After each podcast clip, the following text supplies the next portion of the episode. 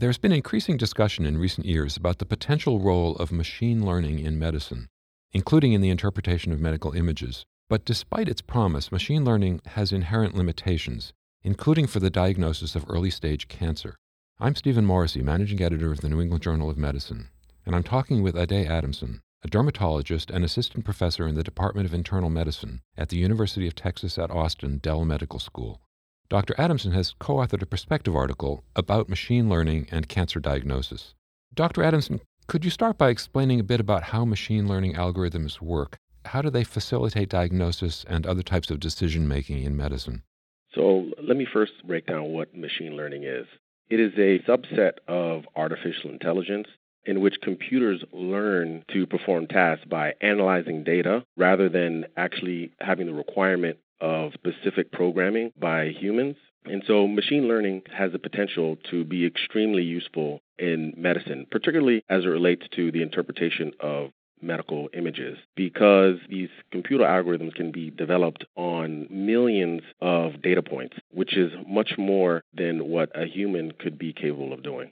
In what medical fields is machine learning being used now, and where do you think it has the greatest potential in the future? Right now, machine learning is mostly being used in areas where there's a lot of medical imaging. One of the reasons for that is because there's just a lot of data out there now, whether that's in uh, radiology and now increasingly in pathology. And the interpretation of uh, medical imaging is really primed for some of the strengths of machine learning, image recognition. And so those are areas right now of focus. But there are also other areas in terms of risk prediction for the likelihood of patients getting readmitted to the hospital, or risk prediction for relapse rates for certain cancers. So there are some applications beyond just medical imaging that are also emerging, but right now, a lot of the focus has been on the interpretation of medical images. Your perspective article focuses on the use of machine learning algorithms in cancer diagnosis. Why is implementing machine learning less straightforward in oncology than in some of the other fields we've been talking about? So machine learning has a great deal of promise, but it also has some inherent limitations. And this is particularly the case as it relates to the diagnosis of early-stage cancer. Most machine learning algorithms are trained by a process called supervised learning, where the computer basically is presented a bunch of images in the thousands or maybe even millions that are labeled by an external standard. The problem with the external standard as it relates to histopathology is that there's a lot of inter-observer disagreement among pathologists, particularly as it relates to early-stage cancer. So when you're training an algorithm, whether you're developing the test set or the training set, or you're trying to refine the algorithm with additional images, all of those processes involve benchmarking the result on this external standard, which inherently is problematic. You describe how implementing machine learning could exacerbate cancer overdiagnosis.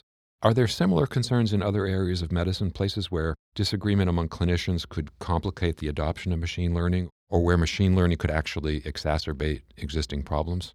I think another area in which machine learning could exacerbate problems is in radiology and the interpretation of abnormalities on, say, C T scans or M R I.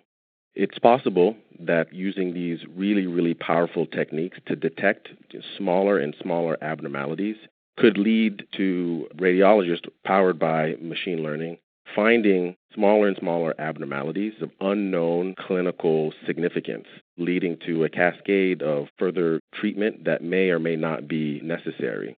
And so we have to be careful how we decide to employ this technology. I think it's really valuable in various aspects of medicine. It could potentially lead to some unintended consequences.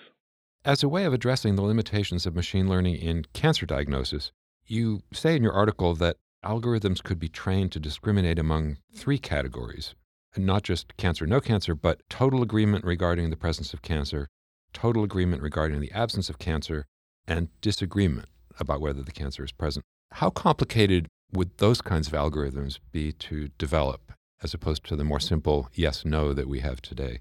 I think that having three categories in this framework is a more honest way of describing reality.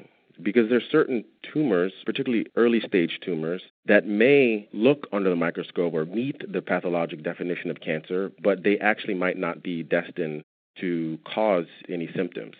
And I think breaking down these algorithms or putting these outcomes into three buckets, total agreement that it's cancer, total agreement that it is not cancer, and then an intermediate category has three main advantages. First, I think that it would be efficient.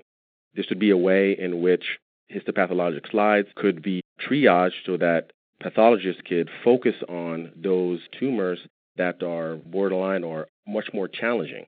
It also would be honest. It would help highlight to clinicians that there is some gray zones with some clinical uncertainty, and it may encourage some patients and physicians to consider conservative therapy or conservative management of their cancers. And also, I think that it would be judicious, and it would foster further inquiry into the natural history of some of these indeterminate and intermediate lesions. And I think it would perhaps help the field move forward in terms of helping us kind of suss out what is true cancer that will actually be destined to shorten someone's life or cause symptoms versus overdiagnosed disease. Finally, what should physicians be aware of when it comes to adopting machine learning in their practices? How can they adapt to the technology, and what kinds of potential problems should they be looking out for? So I think like most medical interventions, implementing machine learning is going to have some benefits and some potential harms. I by no means think that we should throw the baby out with the bathwater. Quite the opposite. I think that machine learning will ultimately have a place in medicine, but it still needs to undergo the same rigorous testing that we demand of the new drugs that we give and develop for patients. But I also want clinicians to understand that machine learning isn't magic. It has inherent limitations, particularly supervised machine learning that relies on an external standard, which can be fallible. And so I think moving forward, we need to be really careful about how we potentially use this technology, because the power of this technology is that it's really scalable, really quickly. And so we want to be very careful about how we deploy it, and because it could potentially cause harm at a larger scale because of its power. Thank you, Doctor Adamson.